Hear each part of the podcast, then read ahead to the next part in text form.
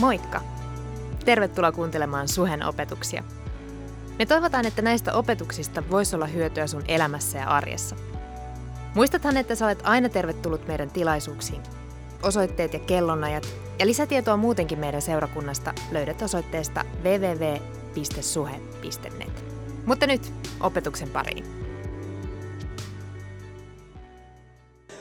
Hei, mukavaa olla täällä. Sori, tollanen tappolopetus tohon.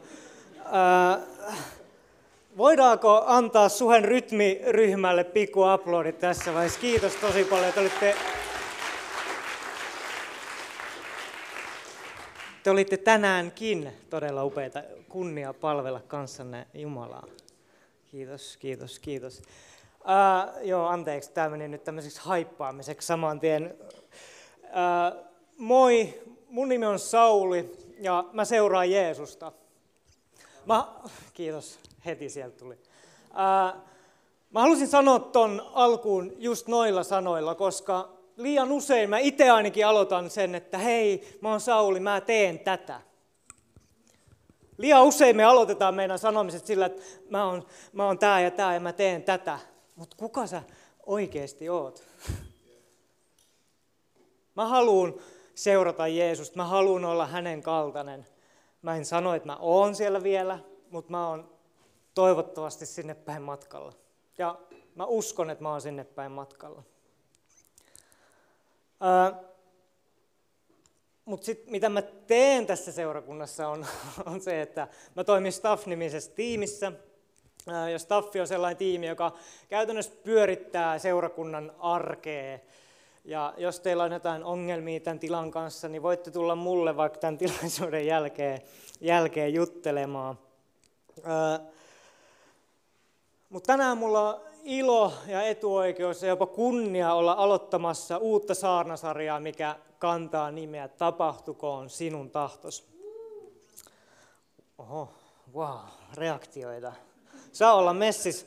Kattokaa, mä oon suunnitellut ton, eikö hieno?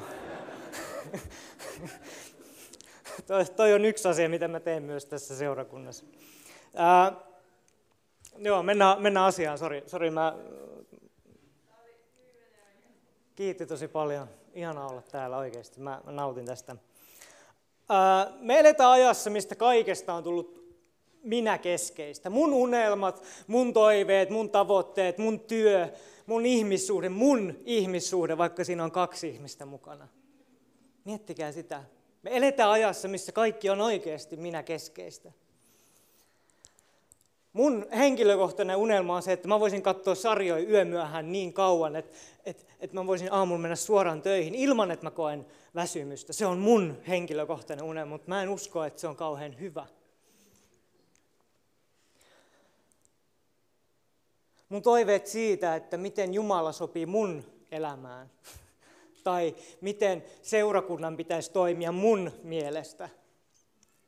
Me eletään siinä ajassa. Ja edelleen, mä sanoin tuossa, kun me oltiin vapaaehtoisten kanssa rukoilemassa työllä ylhäällä, niin mä sanoin, että tulee aika syyttävä saarna. Mutta mä haluan tässä vaiheessa jo painottaa sitä, että mä oon itse yhtä lailla matkalla, niin kuin teki. Haluatko ojentaa vesilasin? Kiitos. Se on se minun, yes. Ja tosiaan, niin kuin sanoin, niin mä puhun ihan yhtä lailla itselleni kuin teillekin, kun mä sanon se, että meidät on kutsuttu erilaiseen elämään kuin minä-keskeiseen elämään, eikö niin? Sä oot tänään Jumalan huoneessa, sä oot ylistämässä kaikkivaltiasta Jumalaa. Sä et ole nostamassa täällä käsiä sen takia, kun joku toinenkin nostaa, vaan sä oot korottamassa Jumalan nimeä.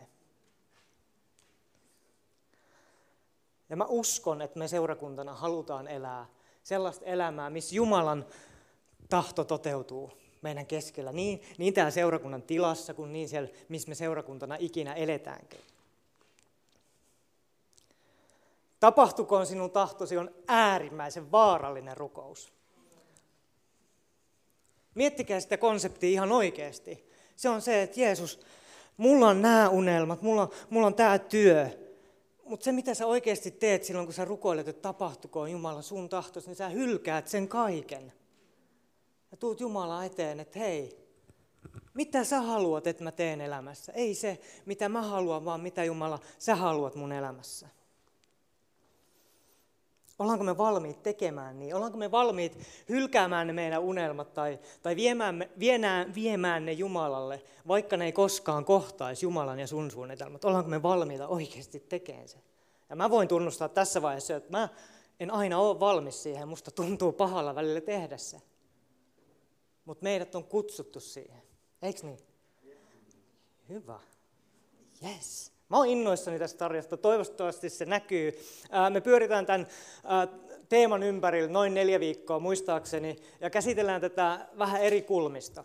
Ja tänään me uppoudutaan itse asiassa Jeesuksen rukoukseen Getsemanessa. Käydään läpi, miten Jeesus itse tuo tämän asian esiin, että miten Jeesus itse etsii Jumalan tahtoa. Pahoittelut striimille, koska mä liikun koko ajan. Ja Hessu, yritä pysyä mukana. Mutta tosiaan tämä kertomus löytyy Matteuksen, Markuksen ja Luukkaan evankeliumista, mutta me keskitytään tänään Matteuksen evankeliumiin. Ja sä voit ottaa sun sähköraamatun esille tai analogisen raamatun, jos sulla on sellainen vielä olemassa. Itse tykkään käyttää sitä, mutta nyt mä saan kaiken tähän, niin tämä on näppärämpi. Ja tosi nopeat taustat, ennen kuin me hypätään itse sanaan, on semmoinen hetki, että Jeesus on just ollut syömässä opetuslasten kanssa viimeisen kerran, ja he on matkalla Getsemaneen, ja Jeesus itse asiassa tietää sen, että hänet tullaan pian tuomitsemaan ja tappamaan. Tämä on se tilanne. Jeesus on maininnut useaseen otteeseen siitä, että hänet tullaan pian surmaamaan. Toinen asia, tai yksi hieno asia on se, että mun mielestä tämä tarina, mitä me tänään luetaan ja kuullaan, niin on yksi niistä, niin kuin, jos pitäisi laittaa järjestykseen Raamatun tarinat top 10, niin tämä on aivan varmasti siellä, ehkä jopa top 5. Siellä on Jeesuksen ristiinkuolema, näin menen nyt järjestyksessä. Jeesuksen ylösnousemus on todennäköisesti ensimmäisenä. Sitten Jeesuksen kuolema, Jeesuksen syntyminen ja sitten tulee niin kuin näillä paikkeilla todennäköisesti tulee tämä tarina, ainakin mulle itselleni. Mä en tykkää hirveästi joulusta, by the way, se ei ole ihan mun lemppari juttui. Yes, come on, joku muukin. Yes, hei, aletaan lukea Raamattua. Mennään siis Matteuksen evankeliumiin lukuun 26 ja sieltä jakeet 36-38, eli Matteus 26, 36-38. Sitten Jeesus tuli opetuslasten kanssa Getsemane nimiseen paikkaan ja sanoi heille, jääkää te tähän siksi aikaa, kun minä käyn tuolla rukoilemassa. Pietari ja molemmat Sepedeuksen pojat hän otti mukaansa. Murhe alkoi nyt ahdistaa häntä ja hän joutui tuskan valtaan. Hän sanoi heille, olen tuskan vallassa, kuoleman tuskan. Odottakaa tässä ja valvokaa minun kanssani. Noin 10 lukua aikaisemmin nämä samat tyypit, nämä Sepedeuksen pojat ja Pietari on itse asiassa nähnyt kirkastusvuorella Jeesuksen sillä tavalla, että hänen Jeesuksen kasvot loistaa kuin aurinko ja hänen vaatteet on valkeita kuin valo. Ja yhtäkkiä ollaankin Getsemanessa, missä tämä tilanne on ihan päinvastainen. Jeesus on kuoleman tuskan vallassa siellä Getsemanessa. Hän itkee, hän on surullinen, hän on tuskan vallassa, häntä ahdistaa. Luukas mainitsee Jeesuksen olemuksesta Getsemanessa näin, luvussa 22 jakeessa 44. Suuressa tuskassaan Jeesus rukoili yhä kiihkeämmin, niin että hänen hikensä vuoti maahan veripisaroiden tavoin. Musta on mielenkiintoista, että Getsemane sanana itse asiassa käytyy suomeksi öljyn puristamoksi. Eli tämä puutarha, missä he on tällä hetkellä, niin siellä siihen aikaan puristettiin oliivipuun, onko ne hedelmiä vai marjoja, vai miten sieltä tulee. Mutta niistä puristettiin oliiviöljyä. Ja nyt me nähdään tuossa samassa paikassa, kuinka ahdistus puristaa Jeesuksesta verta. Jeesus on kuoleman tuskan vallassa. Me ei varmaan koskaan voida kokea samanlaista tuskaa, mutta Mutta meillä kaikilla varmasti on viitteitä siitä, kun meitä joskus on varmasti kaikkia ahdistanut joku. Meillä on ollut sellainen tilanne, että mua pelottaa tai mua ahdistaa. Niin se joskus me oireillaan siitä jopa fyysisesti. Ja mä oon elävä todiste siitä, ja vaimo voi todistaa, että mä oon pari viime päivää, mulla on ollut vatta vähän sekaisin, mä oon jännittänyt oikeasti aika paljon. Se on pieni viite siitä, mitä Jeesus koki tuona hetkenä. Murhe alkoi ahdistaa häntä. Mua koskettaa se, miten Jeesus on rehellinen opetuslapsille, kun se sanoo olevansa kuoleman tuskan vallassa. Jeesus näyttää heikkoutensa. Jeesus näyttää inhimillisyytensä. Vanhassa testamentissa Jeesuksesta ennustetaan yli 300 kertaa. Ja niistä ennustuksissa Danielin kirjassa, mä luen sieltä luvun 2 jakeen 44. Noiden kuninkaiden aikana on taivaan Jumala pystyttävä valtakunnan, joka ei ikinä tuhoudu. Eikä sitä valtakuntaa anneta toiselle kansalle. Se murskaa lopullisesti kaikki nuo valtakunnat ja se pysyy ikuisesti.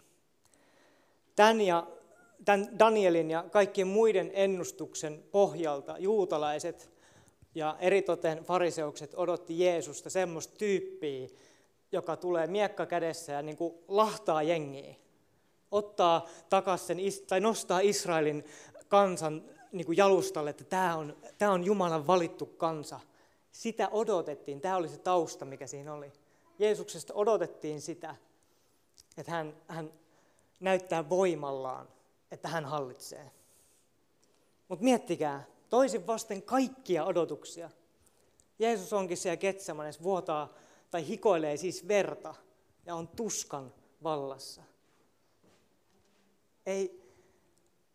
Mä voin vaan kuvitella, mitä se aiheuttaa niissä Sepedeuksen pojissa ja Pietarissa se fiilis, että okei, että ketäköhän mä nyt seuraan oikein, että ei tälleen pitänyt mennä. Että me odotettiin, että sä tuut tänne valkeen ratsulla ja semmoinen pitkä letti päässä ja sitten heiluttelet miekkaa. Mutta itse asiassa me nähdäänkin ihan erilainen Jeesus. Me nähdään Jeesus, joka osoittaa inhimillisyytensä. Jatketaan jakeesta 39 jakeeseen 41, eli siellä Matteuksen evankeliumissa. Hän meni vähän kauemmaksi, heittäytyi kasvoilleen maahan ja rukoili, Isä, jos se on mahdollista, niin menköön tämä malja minun ohitseni. Mutta ei niin kuin minä tahdon, vaan niin kuin sinä. Hän palasi opetuslasten luo ja tapasi heidät nukkumasta. Silloin hän sanoi Pietarille, ettekö te edes hetken vertaa jaksaneet valvoa kanssani. Valvokaa ja rukoilkaa, ettei te joutuisi kiusaukseen. Tahtoa ihmisellä on, mutta luonto on heikko. Ihan tuossa ekassa jakeessa Jeesus heittäytyy kasvoilleen ja näin altistautuu tai antautuu isänsä tahdon alle. Ja mun mielestä on hienoa tässä, että Jeesus kaipaa opetuslapsiltaan lohtua.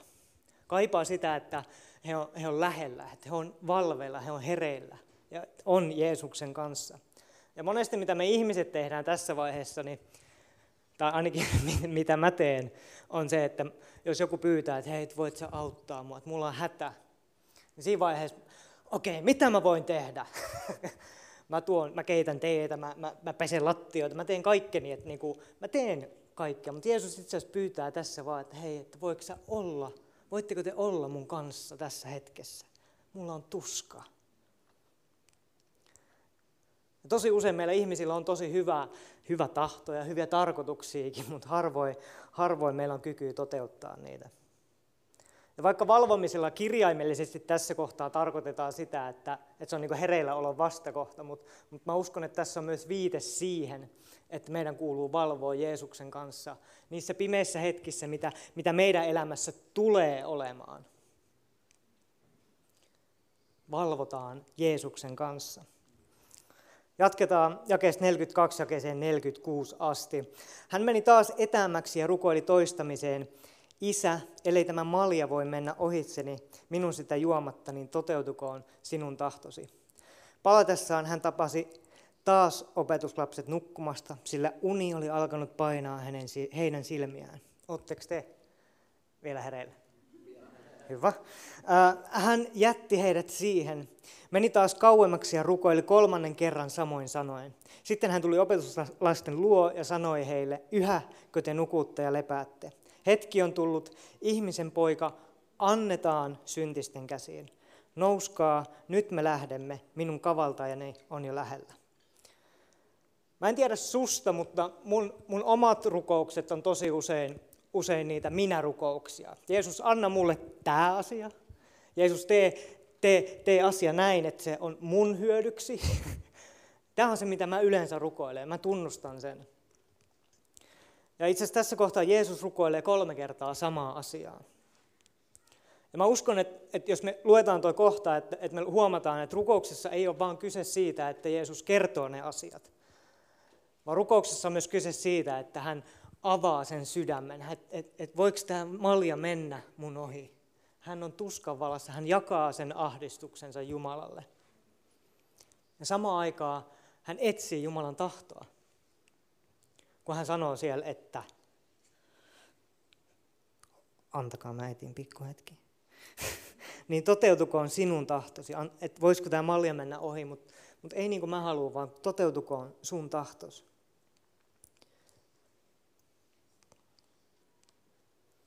Meidän täytyy muistaa kuitenkin se, että vaikka Jeesus on ihminen, niin hän on myös 100% Jumala samaan aikaan. Eli onko se niin kuin 200%? Mutta tällöinkin Jeesuksella on valta oikeasti käskee enkeleitään niin kuin viemään hänet pois tästä hetkestä, ja niin että keksitään joku toinen ratkaisu. Mutta Jeesus itse asiassa valitsee toteuttaa itseänsä tahdon. Ja onneksi hän tekee sen. Hän tekee sen meidän takia. Hän kuolee meidän puolesta. Mulle oli toi malja-käsite on vähän sellainen erikoinen, että voisiko tämä malja mennä ohi, niin miettii, että mitä se on. Niin se malja tässä kohtaa kuvastaa kaikkea maailman syntiä, mitä on. Jeesus on juomassa sen maljan, hän on ottamassa kaiken sen ihmiskunnan synnin hänen päällensä. Sen takia sitä ehkä vähän ahistaa.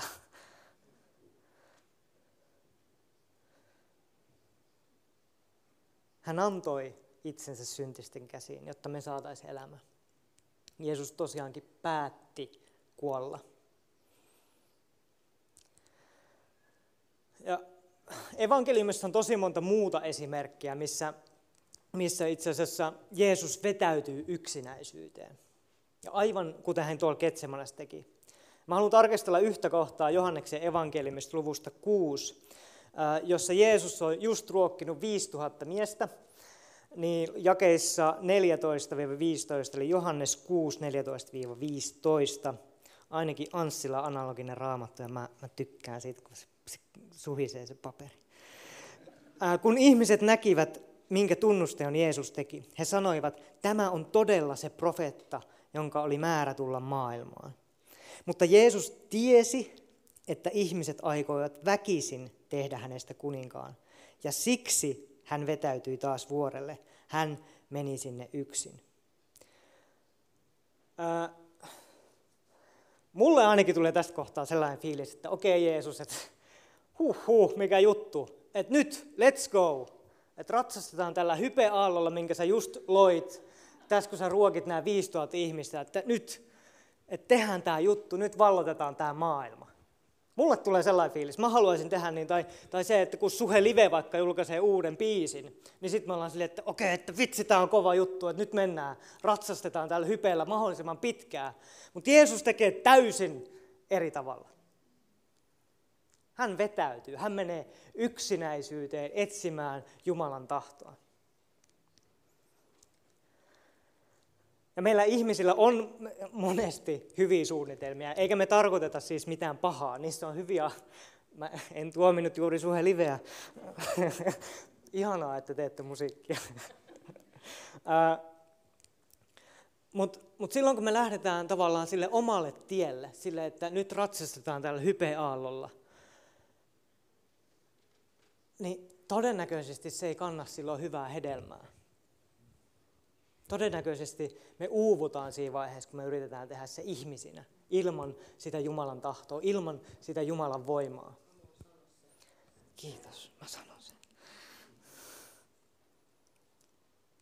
Ja sitten mun mielestä on hauskaa myös se, että heti sitten seuraavassa jakeessa itse asiassa Jeesus kävelee vetten päällä. Mikä on niinku tosi, että ensin hän niinku ruokkii 5000 ihmistä, sitten se lähtee niinku pois sieltä, sitten se menee kävelee vetten päällä. Ja mä en usko, että Jeesus on silleen, että mä oon niin väsynyt näihin kuolevaisiin. Että voitaisko vaan lähteä menee, että mä en jaksa olla täällä enää. Mä uskon, että Jeesus rakastaa ihmisiä, eikä toimi näin. Kyse on siitä, että Jeesus meni etsimään Jumalan tahtoa. Koska Jeesus oli myös ihminen ja koki kiusauksia. Aivan kuten me Raamatussa voidaan lukea, kun paholainen kiusaa Jeesusta kasteensa jälkeen. Ja meillä on itse asiassa useampi paikka Raamatussa, missä tämä sama kaava toistuu. Luukas 4, 1-13. Kasteen jälkeen just tämä hetki, jolloin Jumala sanoi, että hän on rakas poikani, niin mulle ainakin tulisi tästä sellainen fiilis, että okei, että mä oon Jumalan poika, että nyt let's go. Että tehdään tämä homma. Mutta mitä Jeesus tekee sen jälkeen? Jeesus lähti Jordanilta pyhää henkeä täynnä. Hengen johdattamana hän kulki autiomaassa. Jeesus parantaa spitaalisen Luukas 5:12-16. Hän vetäytyy jälleen autiolle seudulle rukoilemaan. Jeesus parantaa surkastuneen käden Luukas 6:12. Jeesus meni vuorelle rukoilemaan ja vietti siellä koko yön rukoillen Jumalaa, koska me ollaan rukoiltu koko yön. Itse voin tunnustaa, en koskaan. Me voidaan kuvitella just tuon Matteuksen esimerkin kautta, kun hän on siellä Getsemanessa, että mitä Jeesus rukoilee siellä. Eli todennäköisesti Jeesus on etsinyt juurikin sitä Jumalan tahtoa. Ja sitten Matteus 6, vitsi, mulla on täällä monta näitä paikkoja, mä nyt vasta tajusin, kun mä annan. Matteus 6, 5-8, itse asiassa tämä kohta opettaa meitä rukoilemaan, että miten meidän pitäisi rukoilla. Kun rukoilette, älkää tehkö sitä tekopyhien tavoin, he asettuvat mielellään synagogiin ja kadunkulmiin rukoilemaan. Eli tämä on mun mielestä just sitä inhimillistä tekemistä, just sitä, että let's go, nyt on haippi päällä. Mutta sitten tämä jatkuu. Totisesti he ovat jo palkkansa saaneet. Kun sinä rukoilet, mene sisälle huoneeseesi, sulje ovi ja rukoile sitten isäsi, joka on salassa. Isäsi, joka näkee myös sen, mikä on salassa, palkitsee sinut. Niin kuin mä alussa sanoin, niin maailma käskee meitä keskittymään itseemme ja tekemään kaikkemme sen eteen, että me keskityttäisiin itseemme. Että me pysyttäisiin tavallaan siinä pyörässä messissä, että me vaan, että minä. Me pelätään, että me missataan jotain, kun me ei olla siinä mukana, eikö niin? Mä ainakin pelkään, että mä missaan jotain, jos en mä tee samalla lailla kuin muut. Enemmän mun ja sun pitäisi olla huolissaan siitä, että mitä me missataan silloin, kun me ei toteuteta Jumalan tahtoa. Osaatko sä pysähtyä kuuntelemaan, mitä Jumalalla on sulle asiaa? Optimoinnin sijaan pystyt sä rauhoittumaan, pystyt sä pysähtymään hetkeksi. Nyt tulee lista asioita, mitä mä en vielä osaa tehdä, mutta mitä mä haluaisin tehdä. Nämä on hyvä julistaa täältä lavalta, niin sitten on pakko alkaa toteuttaa. Niin. Jos sä haluat, tai kun mä etsin Jumalan tahtoa, niin mä nimenomaan pyrin siihen, että mä pyrin vetäytymään. Se ei aina todellakaan onnistu. Mä pyrin siihen, että mä jätän mun puhelimen jonnekin muualle, kun mä otan sen mun mukaan. Mä pyrin siihen koko ajan, että mä poistan häiriöitä mun elämästä, että mä pystyisin keskittyä paremmin siihen, mitä Jumalalla on mulle sanottavaa. Sen sijaan, että mä buukkaan palavereita täyteen mun kalenteria. Ne on mun mielestä aina tosi tärkeitä, että mun on pakko mennä tonne. Mun on pakko mennä ensi viikolla katsoa Kiekko-Vantaa-Hermes mestisottelua. Ei ole kauhean viihdyttävää. Sitten yksi asia, mitä mä pyrin tekemään, on myös se, että mä haluan antaa Raamatun puhuu mulle. Et mä haluan viettää aikaa enemmän Raamattua. Raamatun kanssa sen sijaan, että mä menen siihen Netflix-putkeen 6 tunniksi ja katon Squid Gamein yhden silloin läpi. Kuinka moni on katsonut Squid Gamein? Yes, ainakin useampi. Se on hyvä sarja, kansi tsekkaa, mutta lukekaa mieluummin Raamattua. Sitten mä haluan jättää aina oven auki pyhälle hengelle. Mä en usko siihen, tai siis uskon mä myös siihen, mutta mä epäilen vahvasti sitä, että mun elinaikana niin Jumala tulee puhumaan Morgan Freemanin äänellä, joka huutaa taivaasta, että Sauli syö aamupalaksi Cheerios muroja. Mä en usko, että näin tulee tapahtumaan. Mä toivon toki, että niin tapahtuisi. Ei siinä mitään. Ehkä se Morgan Freeman, se ei välttämättä enää ole siinä mukana, mutta näin voi tapahtua. Niin. Mutta se, mitä olin sanomassa, niin oli tosiaan se, että sä löydät paremmin Jumalan tahdon Raamatusta kuin se, että sä odotat sitä kaikkivaltiaan ääntä, joka huutaa sulle jostain. Raamattu on täynnä ohjeita, esimerkkejä, miten meidän pitäisi etsiä Jumalan tahtoa meidän elämässä. Ja ei pelkästään, miten meidän pitäisi etsiä, vaan myös sitä, että mikä on Jumalan tahto meidän elämässä. Ja tämä ei ole mikään sellainen juttu, tosiaan mitä mä nyt tässä luettelin, eli siinä oli 3 asiaa. Siinä oli, että jätetään ovi auki pyhälle hengelle, luetaan Raamattua ja vetäydytään ja vietetään aikaa Jumalan kanssa, toisin sanoen rukoillaan. Ja tämä ei ole mikään sellainen juttu, että mikä tapahtuu silleen yön yli, että okei, että minä päätän, että nyt puukkaan kalenterini pelkkää rukousta ja pyhän hengen kanssa hengailua. Vaan tämä vaatii oikeasti duunia. Tämä ei ole mikään sellainen juttu, että huomenna minä olen valmis, vaan tämä on jatkuvaa kamppailua. Ja mun mielestä kirja Timoteukselle avaa tämän hyvin tämän kohdan. Hylkää jumalattomat ja joutavat tarut. Harjoita itseäsi oikeaan uskoon. Ruumiin harjoittamisesta on vain vähän hyötyä. Kävin salilla, niin kuin näette, ei näy missään, siitä ei hirveästi hyötyä. Mutta oikeasta uskosta on hyötyä kaikkeen. Sillä siihen liittyy lupaus sekä nykyisestä että tulevasta elämästä. Että semmoista.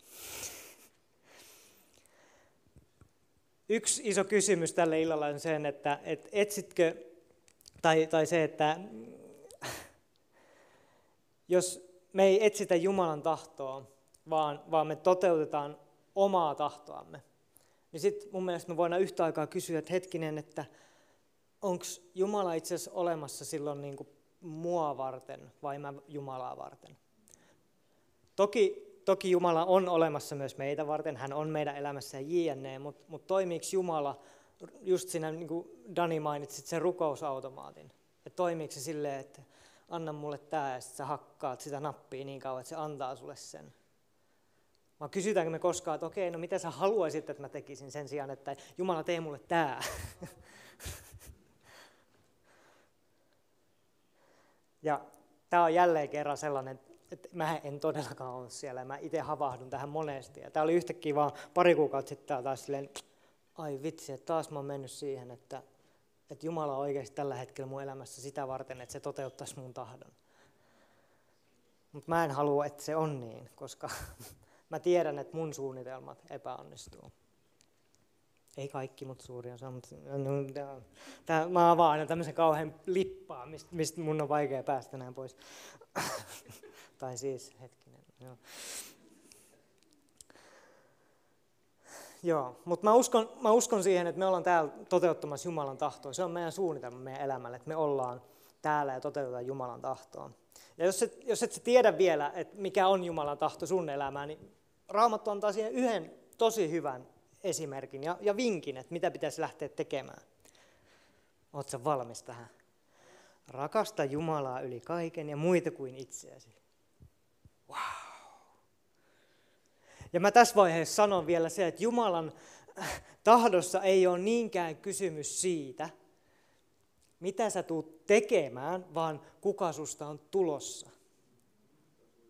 Koska aina me voidaan pyytää uusia juttuja, että hei, että minä haluaisin tätä ja tätä, minä haluaisin taas Suhe Liveen laulamaan, mutta musta ei ole siihen. Niin, mutta tavallaan Jumala kutsuu meitä enemmän siihen, että, niin kuin siihen matkaan hänen kanssaan, että hän voi muovata meitä ihmisinä hänen kaltaisuuteen. Jumalan suunnitelmat on täydellisiä.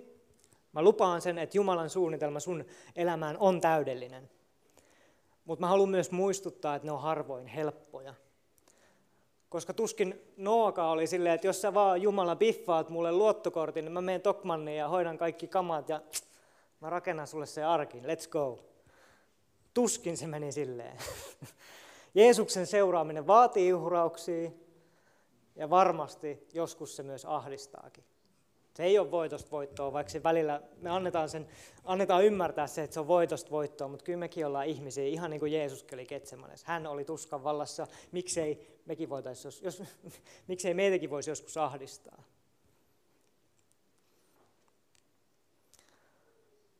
Maailma meidän ympärillä huutaa, meille huutaa valheita.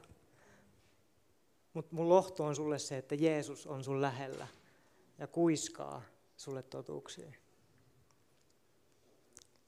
No niin, rytmiryhmä, olkaa hyvä, tulkaa lauteille. Aletaan valumaan loppuun kohti.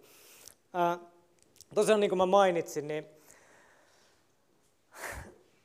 mä en itse todellakaan ole maalis ja enkä millään tavalla valmis. Mutta mun kysymys on sulle tänään se, että etsitkö sä Jumalan tahtoa sun elämässä? Tehdäänkö me kaikkemme sen eteen, että me saadaan Instagramissa yksi seuraaja vai tehdäänkö me kaikkemme sen eteen, että Jumalan tahto toteutuu meidän elämässä?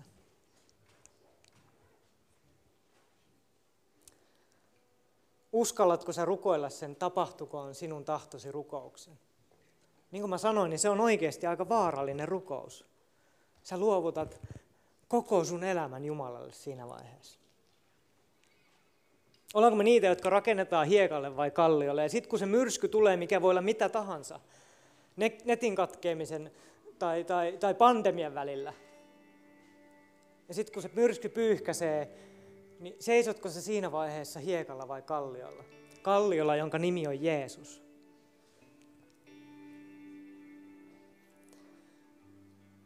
Ja sama koskee tätä meidän seurakuntaa, missä me tänään ollaan ja ketä me ollaan. Et ei ole koskaan ollut kyse pengerkuja kutosesta tästä paikasta, missä me ollaan. Tai kuinka monta ihmistä täällä käy, tai miltä musa kuulostaa. Se ei ole ikinä ollut siitä kysymys, vaikka välillä me ihmisinä mennään siihen. Että nyt tänään ja tänä viikonloppuna oli näin ja näin monta ihmistä, tai... Anssi, nyt vähän missasi sen yhden soinnun sieltä välissä, jos ette huomannut. Kyse ei ole siitä, kun me kokoonnutaan yhteen. Kyse ei ole siitä, vaan kyse on siitä, että me opitaan tunteen, kuka Kristus on. Maailma meidän ympärillä huutaa meille valheita. Mutta Jeesus on sun lähellä ja kuiskaa sulle totuuksia. Ja näitä totuuksia on ne, esimerkiksi, Jeesus rakastaa sua.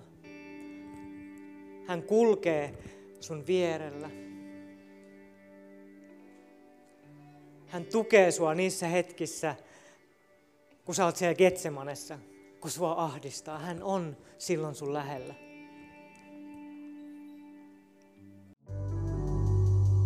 Kiva, että kuuntelit. Ota rohkeasti yhteyttä, jos haluat tietää Suhesta lisää. Sä löydät meidät Facebookista ja Instagramista nimellä Suhe-seurakunta. Jos haluat olla tukemassa Suhen toimintaa taloudellisesti, siihen löydät ohjeet kotisivuiltamme osoitteesta www.suhe.net. Nyt hyvää viikon jatkoa!